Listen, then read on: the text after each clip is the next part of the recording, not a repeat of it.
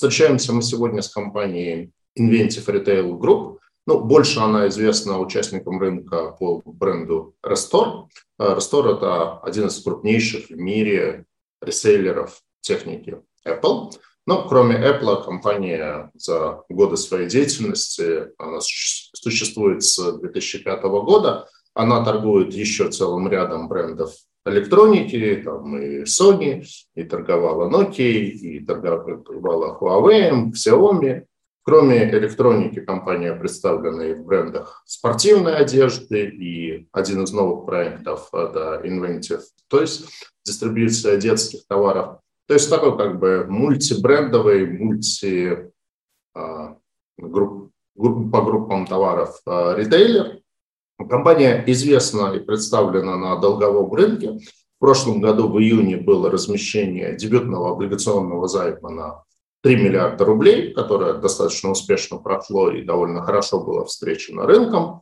Но по понятным причинам этот год у компании явно непростой, поскольку и Apple, и целый ряд других западных брендов официально из России ушли, продукцию свою официально поставлять перестали. И, в общем, конечно, там для меня, у которого тоже в портфеле есть облигации этой компании, конечно, возникает вопрос, собственно, а как компания будет жить и выживать дальше вот в этих крайне непростых условиях, потому что мы увидели снижение рейтинговых оценок от Акры и Экспертра. Поэтому огромное спасибо компании за то, что согласились провести вот такую онлайн-встречу с инвесторами. И у нас в гостях сегодня Тихон Смыков, президент Inventive Retail Group, и Денис Ситников, вице-президент по финансам, директор по инвестициям. По традиции начнем с небольшой презентации. Тихон, Денис, передаю вам слово. Что же, текущая ситуация, начну, наверное, с конца. Текущую ситуацию можно охарактеризовать как стабильную, потому что наши магазины вновь открыты, наши магазины вновь работают, мы выстроили систему поставок продукции, которая вполне себе пользуется спросом среди российских потребителей. Однако совершенно очевидно, что наша бизнес-модель претерпела очень существенные изменения. Два очень больших события произошли в этом году, если на макроуровне. Первое – это всем нам известная специальная военная операция, которая привела к большим трениям нашей стороны с Западом и к тому, что даже не некоторые, а большинство брендов, большинство компаний ушли с российского рынка. И, собственно говоря, в числе этих компаний оказалось большинство наших поставщиков. Они свое присутствие на рынке свели к минимуму и прекратили официальные поставки продукции. Так уж получилось. В нашем случае беда не приходит одна. Этого оказалось мало. 3 мая у нас на Центральном распределительном центре случился пожар, который привел к достаточно значительному убытку. В общем-то, влияние двух факторов, оно вполне фундаментальное, при этом удивительно то, что первый фактор на самом деле в краткосрочной перспективе сыграл не так и плохо, потому что когда начались все события февраля и марта, российские потребители очень сильно напряглись в силу той нестабильности, которая царила и у всех в головах, и на валютном рынке, и возник повышенный спрос, который позволил нам реализовать те запасы, которые у нас были, с очень высокой маржой.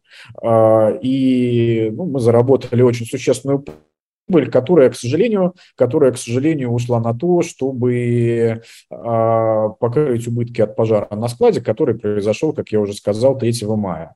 3 мая у нас на складе произошел пожар, он с высокой вероятностью был связан с каким-то электроинцидентом, то есть это не было никакой диверсии. Общий ущерб составил 3,9 миллиарда рублей. Больше половины этой суммы мы зарезервировали в своей отчетности, просто для того, чтобы покрыть предполагаемый ущерб, хотя мы, конечно же, планируем этот ущерб компенсировать, потому что большая часть товара была застрахована, ну и, собственно говоря, наверное, у пожара будут какие-то виновники, и у нас есть все основания полагать, что этими виновниками не будем мы. Так что здесь идет работа. Ну, еще раз, по финансовым результатам Денис скажет. На текущий момент с начала года мы уже в таком вполне солидном плюсе. Ну, если бы не пожар, все выглядело бы вообще хорошо. Что нам пришлось сделать стратегически? Стратегически нам пришлось целиком и полностью перестроить систему поставок, и нам пришлось целиком и полностью перестроить систему финансирования. Систему поставок пришлось перестроить, потому что поставщики перестали самостоятельно привозить товар в Россию. Нам теперь надо привозить товар самим. Систему финансирования нам пришлось перестроить, потому что ранее оборотный капитал финансировался кредитными линиями наших поставщиков. То есть все, что мы покупали со срочкой платежа. Сейчас все это приходится финансировать самостоятельно. И то, и другое было сделано. Про это мы более детально расскажем. Но резюмируя, несмотря на все эти драматические события, по итогам года компания ожидает, что показатели EBITDA превысят 5 миллиардов рублей. И смотря далее в будущее, мы, конечно же, не ожидаем никакого чуда и никакой нормализации, но мы ожидаем, что в 2023 году показатели стабилизируются на этом уровне, а дальше начнут потихонечку расти, и это наш базовый прогноз. Важно то, что мы сейчас оцениваем наше финансовое положение как стабильное, мы не допустили дефолта ни по одному из своих обязательств. Денис, давай двигаться вперед, расскажем, что у нас с основными бизнесами и с основными поставщиками. В общем-то, мы уже говорили про то, что наша компания из себя представляет портфель из розничных сетей. На сегодняшний день все наши сети, кроме одной, продолжают работать. Мы закрыли только бизнес Nike в результате, в общем-то, переговоров с компанией Nike. Ну и это, собственно, было сделано довольно красиво, без какого бы то ни было ущерба для финансовых показателей краткосрочно. Это единственная такая крупная потеря. Restore работает, перейдя на параллельный импорт как источник поставок. Мы сами стали импортером, все поставки продукции мы организовываем самостоятельно. Samsung работает точно так же в режиме параллельного импорта, и там формат не меняется, не меняется формат и в бизнесе Xiaomi.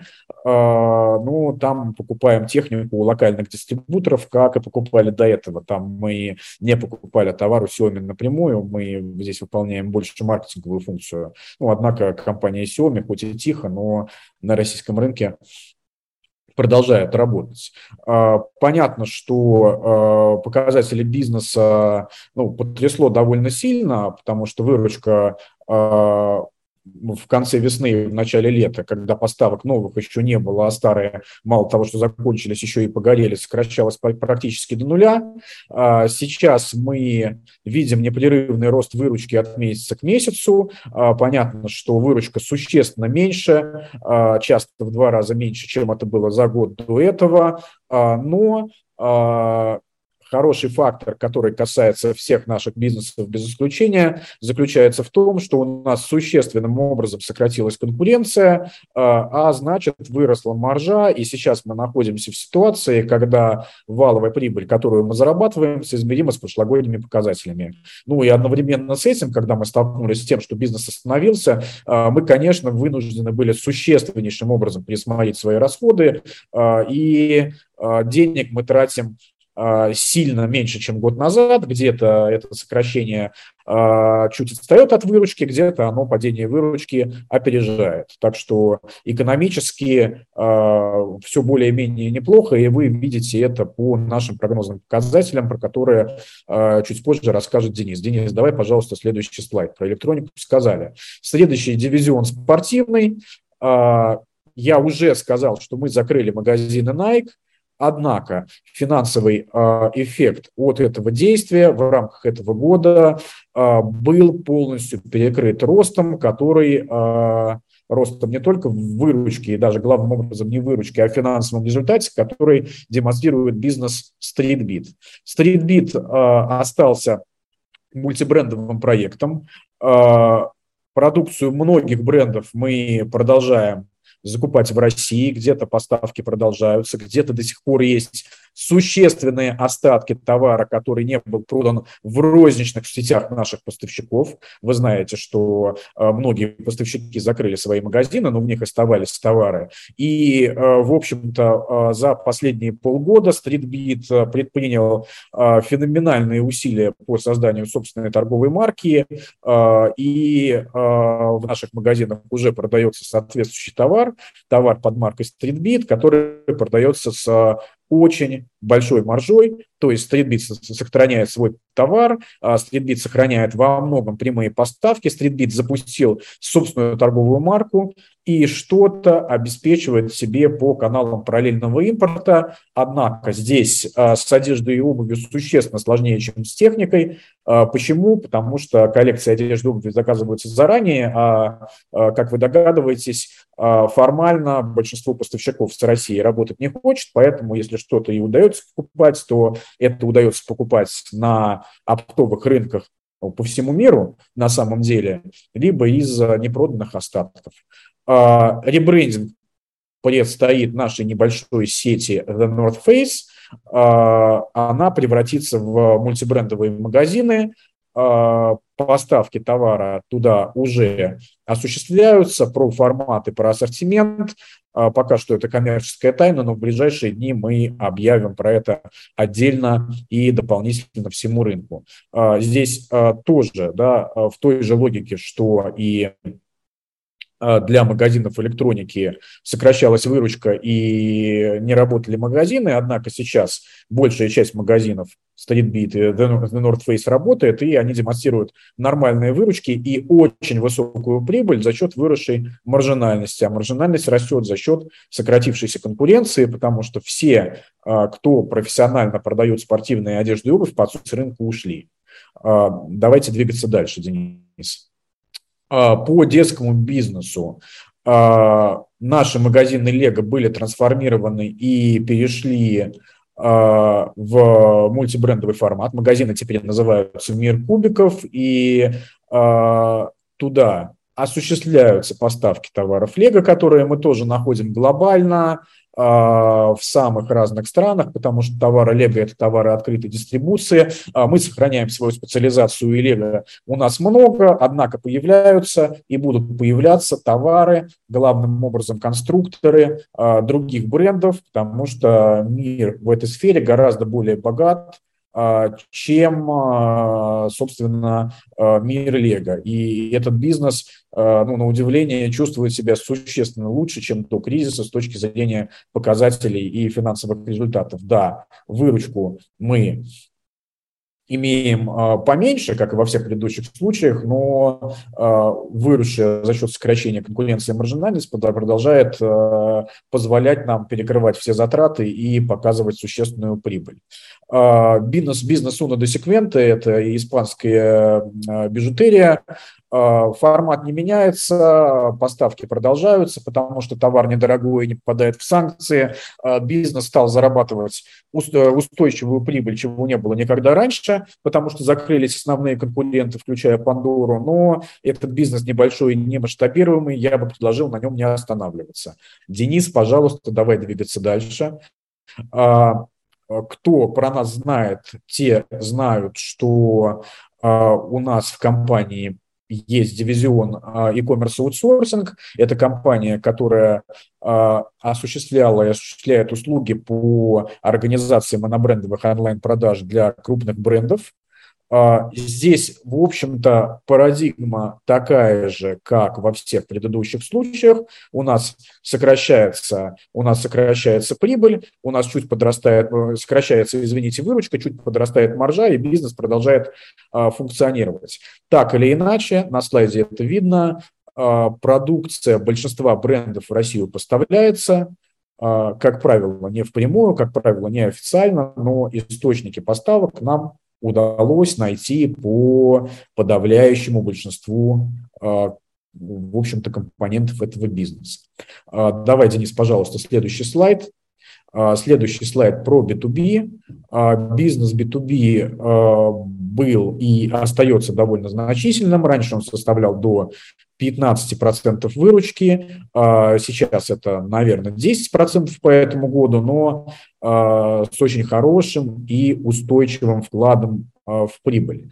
У нас довольно сильно сократились продажи техники перепродавцам, ну, то есть продажи, дальнейшие перепродажи, потому что, в общем-то, здесь немножечко сократилась наша уникальность, однако наш бизнес с корпоративными клиентами, мы поставляем Apple, Samsung, другую технику, показывает себя прекрасно, а оптовая дистрибуция игрушек, Лего, Hasbro, Mattel и так далее, которую мы долго и кропотливо выстраивали, продолжает быть, хотя, причем с очень хорошими показателями, хотя поставки пришлось переключить на так называемый параллельный импорт.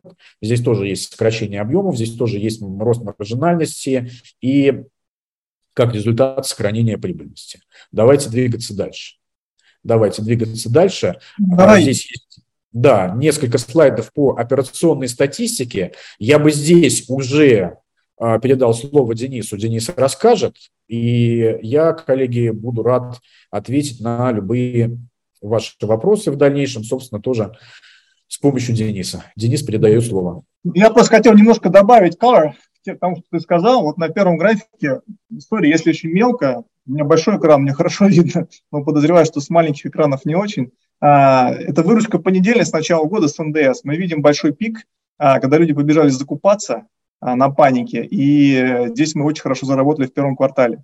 Потом такое суровое падение, когда доллар был по 100, были большие цены, даже по 120.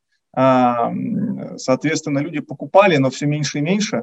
Потом наступила стабилизация, где мы торговали с остатками, и где-то начиная с июля, когда нам удалось завести новые товары, наладить финансовую логистику, у нас пошел рост.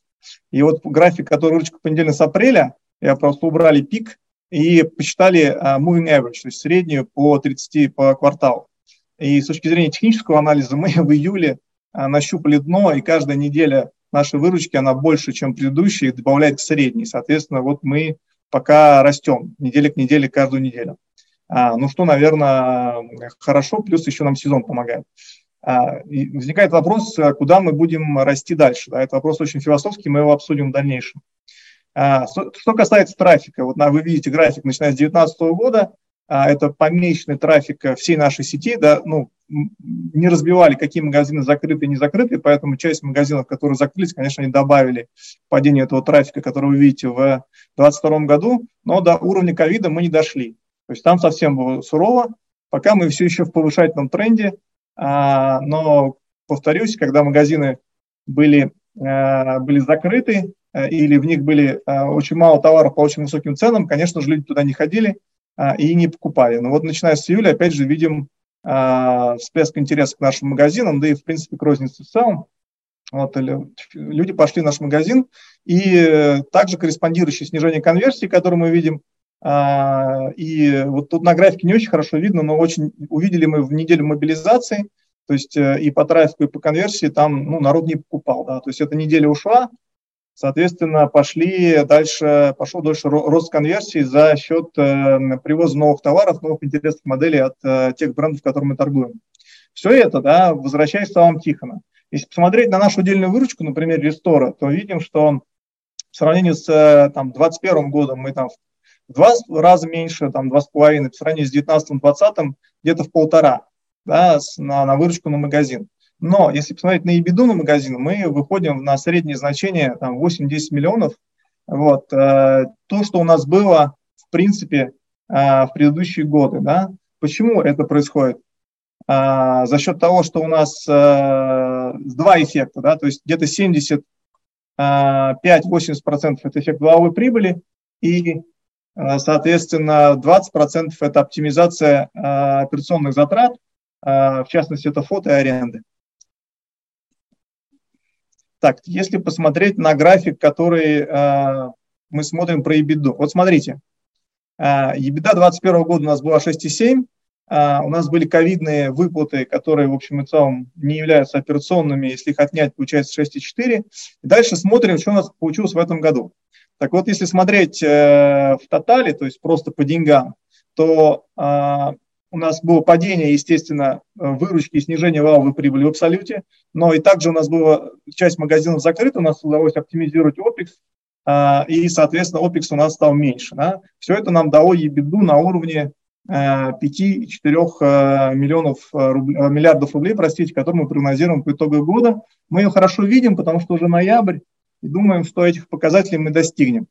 Вот. Если же там исключить пожар на складе, который, в общем и целом, был в минус, но добавить списание кредиторской задолженности, которая была в плюс, ну, то есть наоборот, для того, чтобы исключить это one-off item, да, то даже если не пожар, да, и не та кредиторка, которую нам удалось списать, на этот эффект это был где-то минус миллиард там 300, да, то у нас была бы EBITDA на уровне 2021 года в этом году.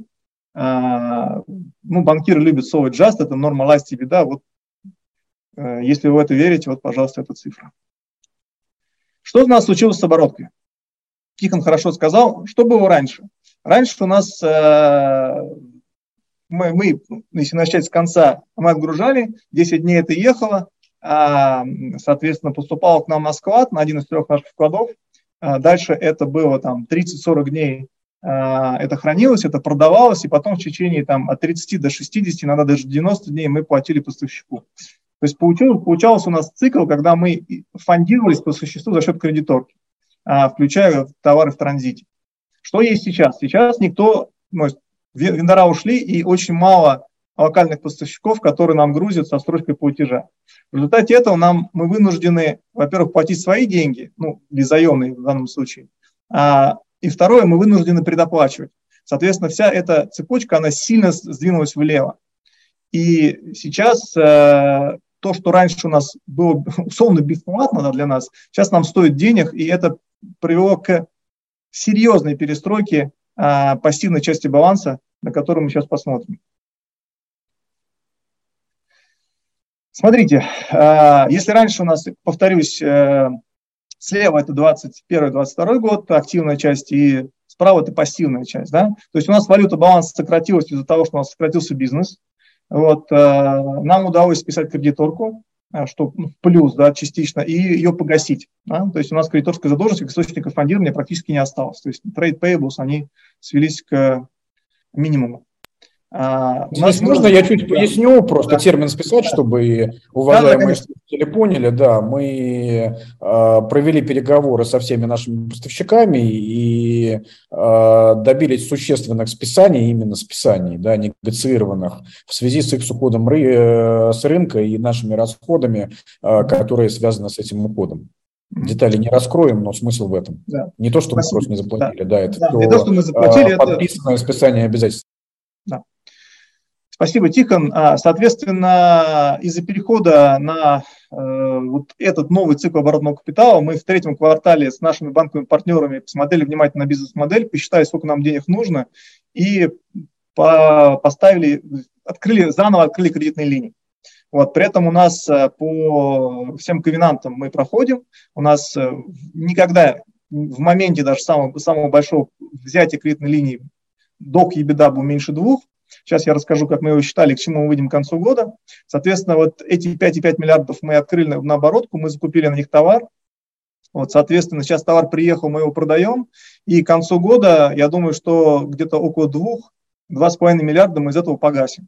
Вот. В дальнейшем наша дивидендная политика не предусматривает выплату дивидендов в среднесрочной перспективе. И наша модель, она предполагает, что мы те деньги, которые мы будем получать с бизнеса, будем отправлять на погашение долга. Соответственно, ну, включая, естественно, облигационный займ, когда он придет время его погашать. Соответственно, если посмотреть на конец года, да, и на конечные значения, то наш показатель debt к EBITDA по этому году будет меньше, чем 1,5, по следующему меньше, чем 0,7, и практически нивелируется к 2024 году с допущением о том, что мы все деньги не выплачиваем в виде дивидендов, а отправляем на погашение долга. И, наконец, я постараюсь очень быстро здесь, хотя слайд такой насыщенный цифрами, рассказать про финансовый план. Соответственно, наша маржинальность по EBITDA, она, вот, как вы видите, на достаточно высоком уровне историческом. Да? Мы по выручке с 2021 года опустились на 40%. И если посмотреть наш прогноз, мы 2021 год не повторим до 2025 года, мы так не планируем. Вот. При этом мы видим, что та валовая прибыль, которая у нас сейчас есть, она будет уменьшаться. Мы следующие года закладываем более консервативно. У нас ушел Nike, это был хороший контрибьютор к выручке и прибыли, будем его замещать другими форматами. Сейчас мы, в модели это не отражено, но мы ведем переговоры по нескольким новым форматам, включая в фэшне, которые, возможно, нам позволят бизнес Nike заместить. Но, повторюсь, пока мы об этом не говорим, так как, когда скажем, когда будем работать. Да? Мы видим 2022 год, ну, потому что ноябрь. По 2023 году предполагаем там небольшой инфляционный рост и снижение рентабельности в целом. Будем очень-очень аккуратно подходить к долгу. Для нас мы не любим долг. Ну, у нас в ДНК компании мы его, в принципе, не любим, поэтому для нас комфортный показатель долга, если он меньше EBITDA. Вот когда мы берем его больше EBITDA, нам некомфортно. Хотя по ковенантам, конечно, у нас гораздо больше значения.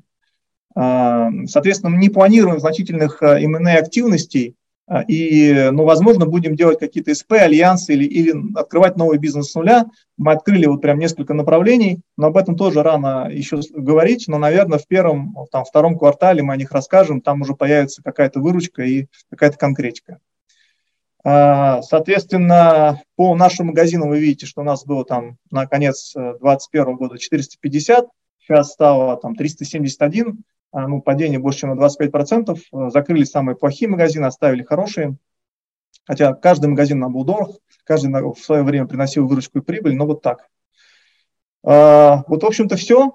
На часть вопросов вы уже как бы ответили по ходу презентации, поэтому я как бы так стараюсь комбинировать и свои вопросы, и то, что нам приходит. То есть, наверное, главный вопрос для всех был, собственно, как вы выживаете вот в условиях того, что там Apple, ну, прежде всего, Apple официально не поставляет, но, как я понял, все-таки так или иначе за счет параллельного импорта и так далее проблему вы решили.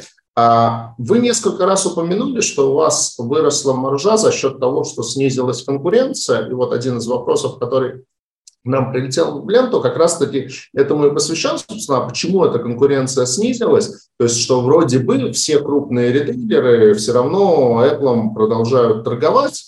То есть вот Алексей Турин спрашивает, прокомментировать падение конкуренции, ушли мелкие игроки, за счет чего-то она улучшилась. То есть в части электроники, крупнейшие ритейлеры, в частности NVIDIA, вроде как продолжают продавать Apple. Ну и плюс, наверное, добавлю, что я думаю, что очень существенно вырос объем какого-то там частного импорта. То есть теперь каждый человек, который летит из Дубая в Россию, наверное, с собой пару телефонов Apple старается захватить. То есть за счет чего произошло снижение конкуренции? Спасибо большое за вопрос. Он действительно сильно глубже, нежели тенденция, да, что конкуренция сократилась. Ключевое заключается в том, что Apple, занимая активную позицию на рынке, все время очень активно рынок насыщали товаром, делали, чтобы его было много, заставляли своих партнеров через бесконечные инвестиции в маркетинг конкурировать между собой, причем делать так, чтобы они на этом почти ничего не зарабатывали, потому что Apple – это суперэффективная компания. Что мы имеем на сегодняшний день? На сегодня мы имеем то, что все маркетинговые программы по продвижению Apple в рознице закрыты, а именно в NVIDIA, в DNS, в МТС и так далее, Бренд-зоны Apple больше не существуют, выделенные зоны демонтированы, продавцы которые были наняты компанией Apple для того, чтобы заниматься продажей этой техники, их больше нет. Далее, мы имеем фактор того, что не все участники рынка чувствуют себя хорошо и, в принципе, могут эту технику закупать.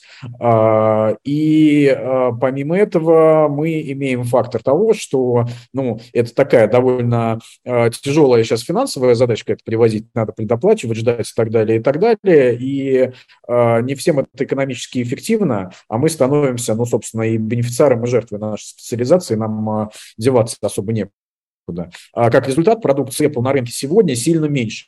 Точек продаж по факту сильно меньше. Есть один фактор, Сергей, вы справедливо сказали, который сильно на минус – это контрабанда. Контрабанды, наверное, столько же, сколько и было, я допускаю, потому что мощность этих каналов сократилась хотя бы потому, что за границу ездит гораздо меньше людей, чем ездило раньше. Однако, в силу того, что торговые условия для нас ухудшились, ценовой диспаритет между официальными поставками и контрабандой существенно вырос, и будем надеяться, что в том числе благодаря постоянной нашей разъяснительной работе наше государство, в общем-то, контрабандные схемы будет потихонечку прикрывать. То есть на минус фактор контрабанды и на плюс все остальное. Меньше техники на рынке. Если человек возит 1-2 телефона, это, в общем-то, не контрабанда. Если он возит 1-2 телефона, это не контрабанда, но это и незначимый фактор на рынке. А фактор контрабанды – фактор довольно значимый. То есть есть некоторое количество игроков, которые привозят, продают прям много. Не будем их называть, дабы не быть людьми, которые голословно кого-то обвиняют. Но такое явление есть. Есть большие поставки по ценам, которые при легальной таможне невозможны. Хотел спросить про оценки выручки и прибыли за 2022 год, но, в принципе, в презентации это было, наверное, повторяться не будем. А планируете ли вы, может быть, отчетность вообще чаще публиковать, потому что сейчас, я так понимаю, официально вы ее раскрываете на годичной основе, и, конечно, в условиях такой высокой турбулентности, инвесторам этого не хватает, хочется более частого раскрытия. Вы знаете, наверное, не планируем, просто чтобы лишний раз самим не нервничать и никого не нервировать. Мы сейчас, наверное, прошли эту турбулентность. Мы, конечно, опубликуем годовую отчетность, она будет. Делать это чаще нужно ли? Если почувствуем, что нужно, будем делать, пока не понимаем, зачем. Можно к предыдущему вопросу, когда вы сказали про выручку и прибыль, был вопрос, чатик у меня открыт, чуть уточнить. Про списание. 5,4 по году – это с учетом резерва на пожар, который мы сделали. Мы списали более половины суммы.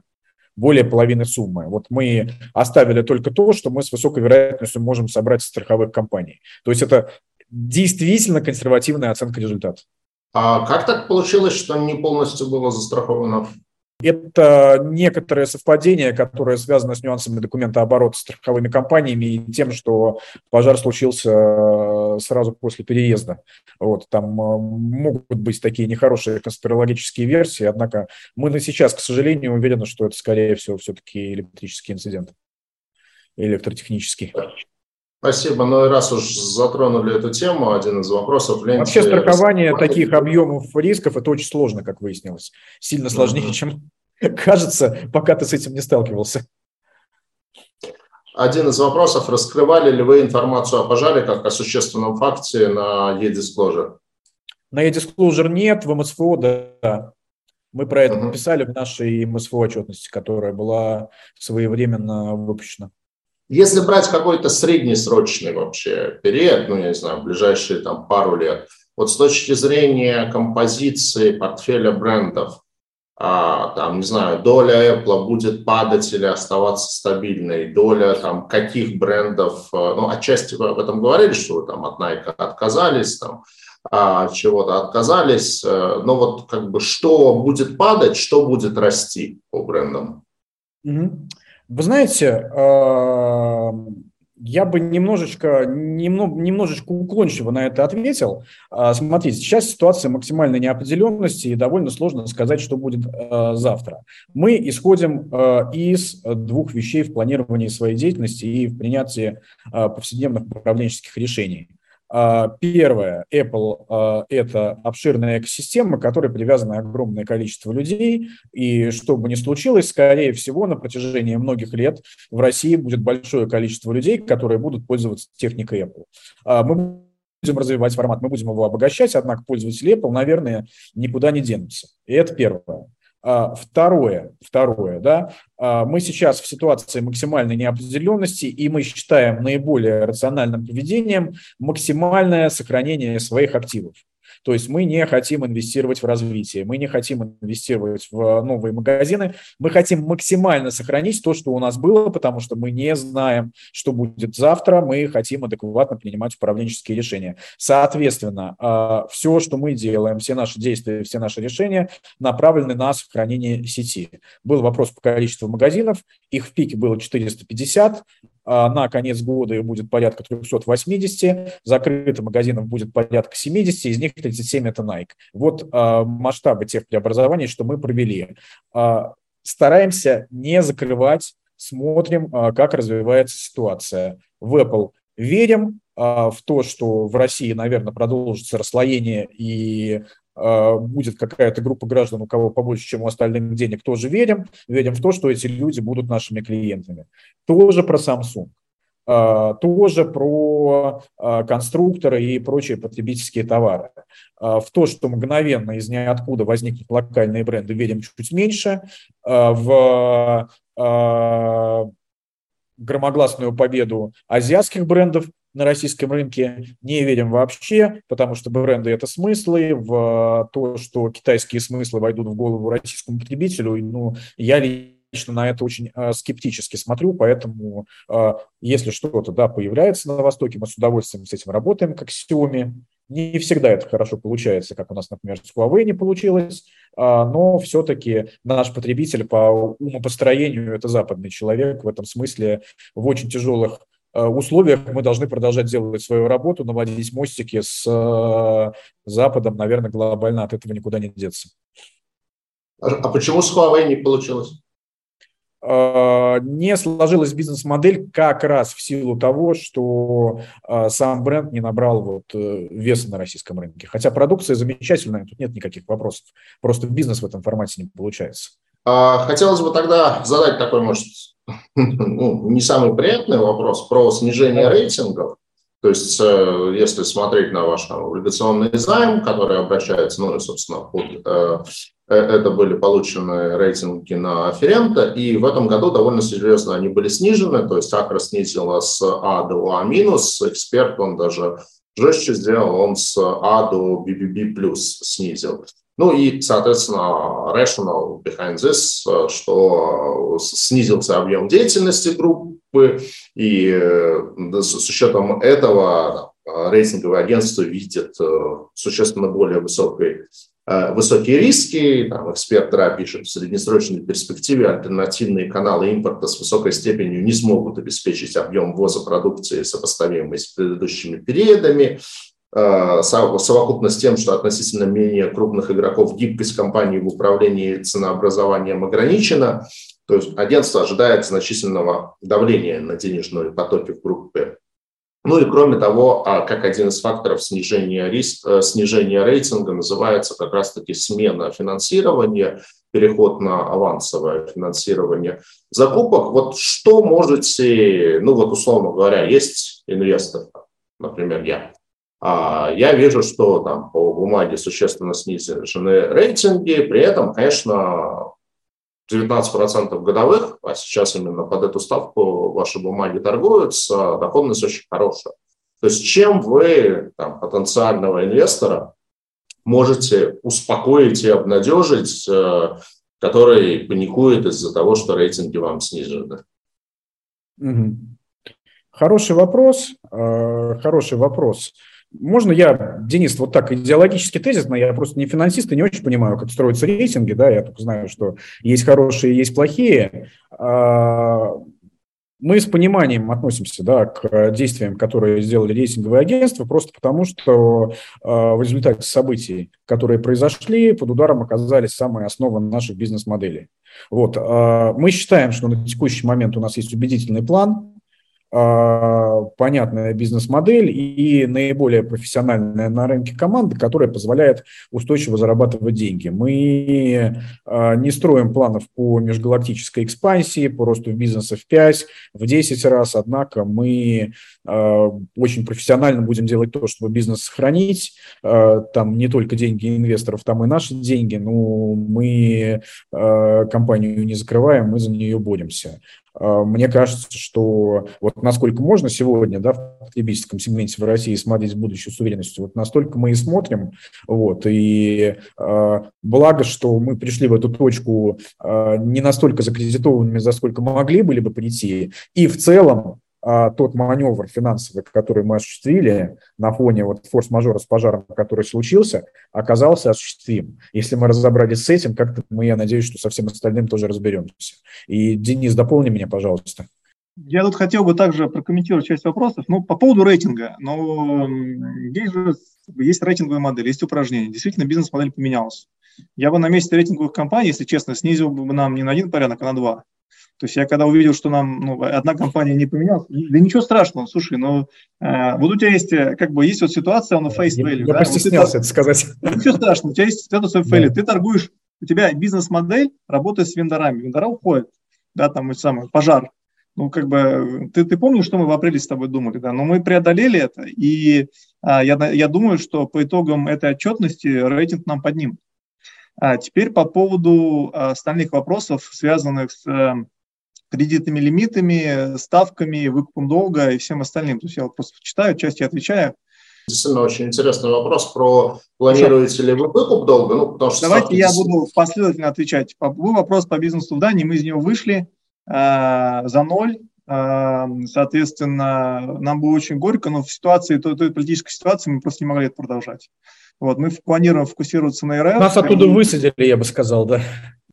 В общем, мы мы вышли при своих. Давайте чуть-чуть добавим дискурса, чтобы было понятно тем, кто не знает и не прочел вопроса и не смотрел наш предыдущий семинар. У компании был определенный бизнес, подобный же в Дании. При этом, насколько я понимаю, там он был практически с нулевой маржой. И когда я вас в прошлый раз спрашивал, насколько он там значим для бизнеса, вы сказали, что, практически он не генерит ничего. Мы говорим о том, что теперь этого бизнеса просто нет, и вы из него вышли. И тогда связанный вопрос, есть ли у вас планы по каким-то другим странам, например, приведу пример. Был у нас семинар с компанией Хендерсон, думаю, что тоже неплохо вам знакомый, в принципе, ритейлер в стиле одежды под private. Мы знакомы, брендом. Конечно, прекрасно. Конечно, и, в частности, они, например, в этом году открыли свой первый магазин в Армении.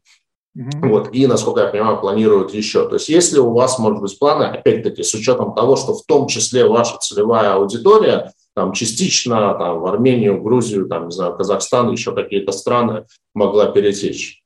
Тихон, ответь, пожалуйста, на этот хороший вопрос. Я отвечу. Смотрите, масштаб проблем был такой, что об этой проблеме мы качественно не продумали, да, однако до всей этой истории у нас было устойчивое мнение, что с нашей бизнес-моделью идти в сопредельные страны не нужно. Почему? Потому что, во-первых, там недостаточно большой рынок и маленький уровень урбанизации во всех странах сопредельных с Россией, а во-вторых, очень высокая лояльная специфика, и местные реселлеры просто более конкурентные. Соответственно, сейчас у нас бизнес-модель стала еще более особенной, да, нежели была до этого, и тащить ее куда-то еще, кроме как в Россию, становится еще более странно. Однако здесь особняком встает стритбит, который переходит на СТМ, и СТМ там будет занимать большую долю. По последним неделям это 26%, а будет 60% и выше. Я думаю, если эта тема будет развиваться эффективно, здесь можно будет подумать о международной экспансии. Однако, в масштабах нашей группы этот вопрос будет крайне локальным, он существенного влияния не окажет. Хотя Бог его знает. В общем, не знаем, скорее нет, ответ на сейчас. А люди, которые уехали в сопредельные страны, есть ощущение, что они потом отправились дальше. А дальше куда? В Дубай, в Штаты. Таких ребят, как мы, своих хватает. Более того, они все в Россию хотят сейчас прийти и начать работать. Я, Сергей, добавлю к словам Тихона, что мы на самом деле видим больше возможностей сейчас на российском рынке с учетом нашего знания, опыта и открывшихся ниш, чем где бы то ни было. Вот, возможно, это поменяется, но мы сейчас исследуем 4 или 5 направлений с партнерами и сами, о которых мы, наверное, заявим в первом-втором квартале. Как это отразится на выручке и дальнейшей прибыли, я не знаю. Планы у нас большие, и не хотел бы о них говорить. Может быть, и никак, но, скорее всего, мы добавим несколько миллиардов, а может быть, десятков миллиардов в течение среднесрочной перспективы. Давайте я отвечу на финансовые вопросы. Да. По поводу лимита. У нас порядка 8 миллиардов лимит в банках, и мы работаем с разными банками для того, чтобы диверсифицировать портфель. У нас, по-моему, 5 или 6 банков. Занимаем мы под сейчас ключ плюс 300 базисных пунктов или 250. Да. Вот. Соответственно, был забавный вопрос, легко ли пошло списание задолженности, и вы так об этом говорите. Это нелегко. Для Тихона, мне кажется, это был самый тяжелый месяц жизни, когда он переговаривался, и команда переговаривалась по списанию. Вот. И почему удалось это достичь, на мой взгляд? Не потому, что люди хотят токсичность России или как-то еще, а потому что мы все надеемся, что ситуация развернется, мы все хотим сохранить нормальные отношения с нашими партнерами, даже если мы сейчас меньше с ними общаемся, в будущем мы надеемся вернуться к тому формату общения, который у нас был. Вот я скажу, друзья, это может быть такое, просьба не расценивать как политическое заявление, но вообще говоря, с большинством партнеров мы разошлись in good faith. Очень по-человечески, потому что все то, что было сделано, они вообще говоря делать были не обязаны. С одной стороны. С другой стороны, посмотрите на ситуацию нашими глазами. Если бы они отказывались, мы бы тоже не то, чтобы на это спокойно взирали. Я думаю, что здесь просто баланс интересов сошелся так, что наши потери были несколько смягчены. Был вопрос про бэк-маржу и про бонусы. И действительно, у нас значительная часть нашей дебиторской задолженности каждый квартал представлял собой бэк-маржу, которую мы получали. Сейчас бэк-маржу, она умножилась на 0, ее нет. Ну и кредиторской задолженности нет. Собственно говоря, бизнес поменялся. И все, что у нас есть, это прямая маржинальность. Она повысилась, да. Так. Про возможность выкупа долга. Да, возможно, долго. Сергей, смотри, я понимаю, почему нет, да, но мы сейчас этого не рассматриваем. Мы сейчас рассматриваем следующую ситуацию. Мы хотим развивать бизнес. Мы видим то, что у тебя было здание, да, представь себе, да, ты его построил, потом прилетела молния, ты как-то собрал, двигаешься дальше. Наша команда, мы мотивируем на то, чтобы это здание, в иной реальности, воздвинуть дальше. Да. У нас есть и в этом идея. Мы хотим развивать бизнес. Выкуп долга в настоящий момент времени, он этой цели не способствует. Хотя в дальнейшем, возможно, вернемся. Но прежде всего хотим выполнить все наши обязательства перед нашими поставщиками, подрядчиками, партнерами, все теми людьми, с которыми мы работаем каждый день, включая бонхолдеров. И, безусловно, мы погасим наш облигационный займ when it comes due. Но выкупать сейчас, наверное, не планируем. Тут это просто может быть такая история, что сама ставка, она она немножко людей нивелирует. Я понимаю, но смотри, если ты, условно говоря, у тебя, наша валовая прибыль, она выше, чем эта ставка. Мы зарабатываем с учетом оборачиваемости больше денег, нежели чем, То есть, как зарабатывает любой бизнес? Он берет дешевые деньги и превращает в повышенную акционерную доходность. Чем мы и занимаемся, пока... Там мы видим больше создания акционерной стоимости, нежели чем выкуп. Окей. Еще несколько вопросов, наверное, и от меня, но и, в принципе, в ленте тоже это прилетало. То есть юридическая структура, то есть все Рестор, Инвентив входит в группу компании Ланит. Ланит – это очень крупный на российском рынке системный интегратор.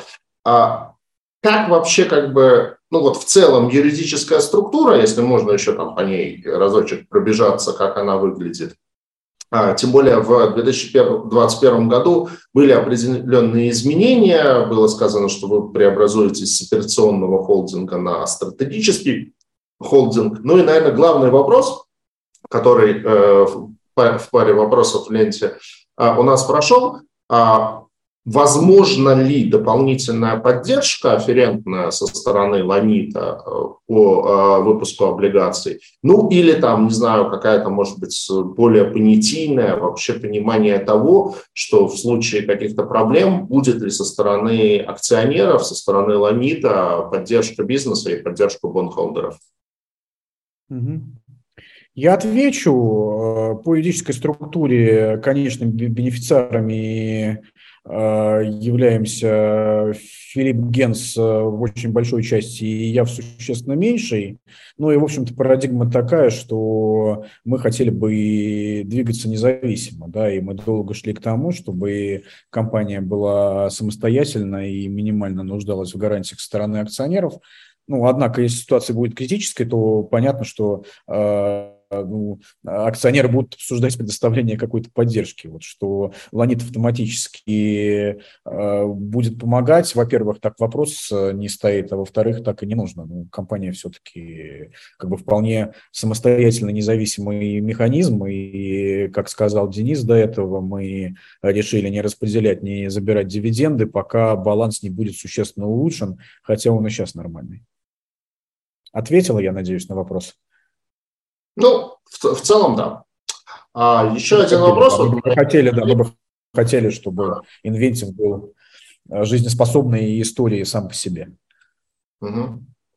Мои коллеги, когда готовили вопросы, обратили внимание, что вы в прошлом году попали в рейтинг РБК среди лучших работодателей страны, и вы оказались на 14-м месте как бы в общем зачете и на 1-м месте среди розничных сетей. Ну, то есть с учетом того, что у вас на конец 2021 года работало больше 4000 человек, там, что называется, как вам это удалось, что вы делаете для того, чтобы ваши люди вас так сильно любили, ну и встречный вопрос, насколько там проблемы, в том числе и оттока людей из России, там, миграции, которая началась в марте, продолжилось, усилилось в сентябре-октябре, насколько они вас затронули вот именно с точки зрения персонала? Очень хороший вопрос. Мы с точки зрения менеджмента в целом стараемся быть очень продвинутой компанией. Это, конечно же, касается HR-процессов. Мы очень много работаем с вовлеченностью наших сотрудников, мы очень много работаем с HR-брендом, и мы стараемся, чтобы практики менеджмента были такими, чтобы в компании было хорошо, интересно, прикольно работать. Вот мы все время этим занимаемся, поэтому мы хороший работодатель. Безусловно, часть нашей репутации переносилось от наших партнеров. Однако то, чем мы занимаемся, существенным образом не меняется, и мы, партнеров, я имею в виду поставщиков, и мы, скорее всего, и дальше сможем, да, в этой части сохранять определенную привлекательность. По текучке в свете последних событий, смотрите, ядро команды практически не изменилось. Вот если взять там расширенный топ-менеджмент, где сотни человек, один человек был мобилизован, один человек поехал работать куда-то еще. Если говорить про розницу, то вот на момент начала мобилизации 2,5 тысяч человек, ну, человек 200, к сожалению, уволились, был довольно большой отток. Сейчас все довольно спокойно. К сожалению, в рознице текучка была довольно большая в рамках этого года, потому что рефлекторно, вот по мере развития событий, сначала СВО, потом пожар, мы довольно резко отреагировали и стали поначалу сжиматься чуть сильнее, чем требовалось. Благо мы не позакрывали кучу магазинов, но мы очень большое количество магазинов увели в простой. То есть магазин закрыт, не платит аренду и работает на минимальном штате. И попросились с избыточным количеством сотрудников. Вот на входе в год у нас было 4000 человек, мы спускались где-то до 2000, год мы закроем с 3000, и, наверное, где-то вот в текущей парадигме так и будем оставаться. Наверное, как-то так. Да, сейчас сложно, но при этом вот ядро команды мы держим, и ключевые люди не уезжают статистически. Я бы еще хотел добавить, с твоего позволения, хороший вопрос, операционно-денежный поток за счет роста долга и, как следствие, процентных расходов. Друзья, на самом деле нужно осознавать тот факт, что вот та кредитная нагрузка, которая у нас есть, она в моменте, она это июль, иногда август, сентябрь и начало октября. После этого наш долг идет как, на минус. Почему? Потому что у нас товар закуплен, мы продаем, а второй квартал, там низкий сезон. Поэтому, когда мы говорим о 5,5 миллиарда долга, или даже вместе с облигационным займом о 8, мы говорим об этом только в течение 3 месяцев, такая сумма. А в среднем по году она гораздо ниже. И поэтому, если вы считаете эффективные проценты, они, конечно же, будут гораздо ниже. И большого давления мы на наш операционный денежный поток, не операционный, а скорее просто на денежный поток не испытываем.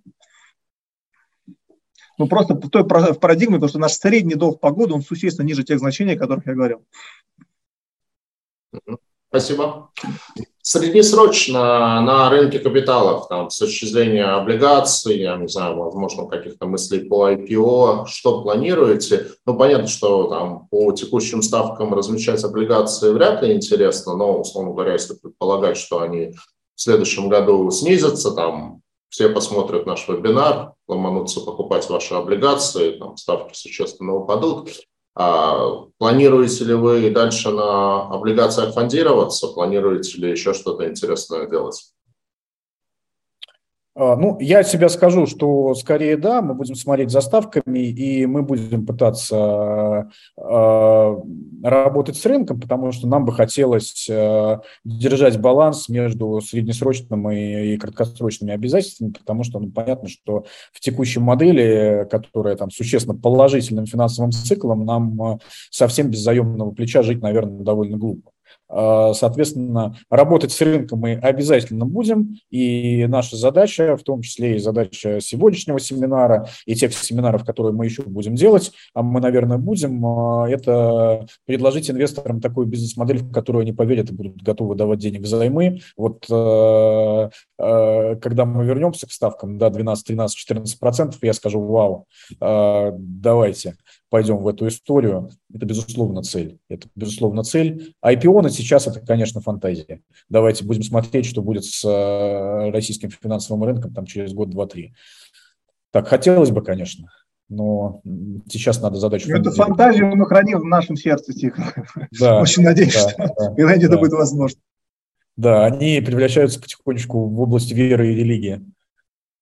Понятно, есть среднесрочные планы, есть такие мечты и фантазии, но они тоже должны быть, потому что иногда на самом деле ситуация может оказаться довольно непредсказуемой, поэтому что будет и как точно будет развиваться российский рынок. Мы точно собираемся поддерживать высокие стандарты менеджмента и отчетности для того, чтобы иметь такую возможность, но это не для того, чтобы сделать IPO, а для того, чтобы быть нормальной компанией, которая может нормально функционировать и нормально развиваться, когда время придет. Да. Если у вас это будет, то тогда, соответственно, вопрос проведения того же IPO, в общем, будет, существенно, простой, нежели если компания просто только ради этого и функционирует. Давайте пробежимся по тем вопросам, на которые мы, возможно, еще не ответили, хотя я смотрю, что мы почти на все уже ответили. Так, по развитию вне России – да, по отчетность – да, по количеству магазинов – да, про пожар – да, про конкуренцию – да. Так, изменилось ли поведение потребителей после 21 сентября? После объявления. Изменилось, все напугались, где-то на треть, на четверть упали показатели, мы не выполнили то, что планировали на сентябрь, мы чуть не довыполнили то, что планировали на октябрь. Со второй половины октября все примерно вернулось в тренд, как мы его видели, и сейчас весь ритейл замер в ожидании Черной пятницы. Интересно, что будет на этой неделе, потому что последние годы Черная пятница, в таком нонфуд, это, как говорится, воронка, которая всасывает в себя половину ноября и половину декабря по бизнесу. Посмотрим. У нас как раз недавно, пару недель назад, был эфир с Алексеем Панфиловым, компания «Гарант Инвест», оператор коммерческой недвижимости, и как раз тоже обсуждали, что все ждут, и очень важным индикатором вообще потребительского поведения в России будут результаты «Черной пятницы» в этом году. Поэтому ждать уже недолго, скоро увидим, скоро сможем подвести итоги. Так, с бонусами от поставщиков обсудили, с выкупом долга обсудили, со ставками премии ключу обсудили, с EBITDA обсудили. Так, есть ли риск списания выданных авансов? Как оцениваете риски поставщиков? Это очень хороший вопрос, и это является ключевым элементом риска бизнес-модели. Строго говоря, риски есть. Говоря чуть более детально, мы работаем с очень понятными поставщиками, международными компаниями, однако на сегодняшний день мы лишены, в силу того, что, вы знаете, происходит с нашей включенностью в международную финансовую систему, тех инструментов страхования подобных рисков, которые были ранее. Соответственно, инструмент работы с этими рисками – это диверсификация поставщиков и поддержание регулярного риска поставок. То есть мы стараемся делать так, чтобы слишком много риска в один и тот же момент времени в одних и тех же руках не лежало. Вот все, что параллельный импорт на сегодня – это все так. И это, в частности, находит свое отражение в марже на продукцию. Мы никаких резервов тут не делаем на эти вещи, но отдаем себе отчет, что риск там есть, и стараемся им управлять. Еще один вопрос по поводу кредиторки поставщиками. Получается, поставщики достаточно легко пошли на списание задолженности перед Inventive Retail Group. Это мы прокомментировали. Недостаточно и нелегко, но часть из них пошли. Часть структурировали. Вот. Лишь один не сделал ничего, деталей говорить не буду. Какая ситуация с арендными ставками в оставшихся магазинах? Снижены или на уровне начала года? Ставки фиксированы или же есть часть, зависящая от выручки? Примерно половина ставок зависела от выручки, все ставки были пересмотрены, аренды платим сейчас существенно меньше, хотя понимаем, что у арендодателей сейчас экономика не очень хорошая, им придется давить, инфляция это никуда не девается. Так в лоб ставки сильно меньше, чем были год назад. Я бы, Сергей, добавил, что там на самом деле сильно зависит от ТЦ, от собственника, насколько он закредитован, насколько там те или иные торговые центры могут терпеть бой, То есть такая у них тяжелая... Мы оказались в ситуации, что у нас не особо был выбор, поэтому нам пришлось почти со всеми договориться. Да, но тем не менее, в принципе, мы понизили уровень ставок, как сказал Тихон, это один из элементов оптимизации OPEX, который нам позволил, в общем-то, EBITDA заработать. Так... Вопрос, если товар к Новому году, я хочу сказать, товар есть, у нас же бонусная система обратно работает, поэтому мы все запустили, вы приходите, пожалуйста, с удовольствием вам будем продавать. Товара много, все есть, должно хватить. Мы, собственно говоря, у нас была цель построить нормальный сток к декабрю, там понятно, что не такой, как год назад, но и спрос не такой. Вот, так что, в целом, мы точно можем сделать то, что себе нарисовали, и даже больше, скажем так. Ну что ж, на этом мы, похоже, наши вопросы исчерпали, поэтому хочу пожелать всем приходить в магазины Restore и не только к Новому году и активно. Стритбит, это будет звезда российского стритвира уже через год. Приходите покупать облигации Restore, пока по ним еще очень и очень хорошая ставка. По крайней мере, если верить всему. Да, и мы точно их погасим. Нет шанса не погасить, Сергей. Это очень хорошо. То есть, на самом деле, бумага с 19-й ставкой, под которой финансовый директор, глядя в монитор, глядя мне практически в глаза, говорит, что нет шанса не погасить, это на самом деле действительно хорошая инвестиционная идея. Поэтому желаю удачи вашему бизнесу. Желаю, чтобы ставки по бандам ушли в хорошую область и был опять интерес выходить на облигационный рынок. И надеюсь, что до новых встреч и в онлайне, и в офлайне. Большое спасибо, Сергей, все слушатели. Я искренне рад тому, что есть интерес к нашей компании, есть интерес послушать. Мы точно не подведем тех, кто вложился. И, собственно говоря, мы будем делать все, чтобы предлагать привлекательные для всех, для всех сторон сделки в дальнейшем. Для нас очень важно этот семинар, это общение. Спасибо и до новых встреч.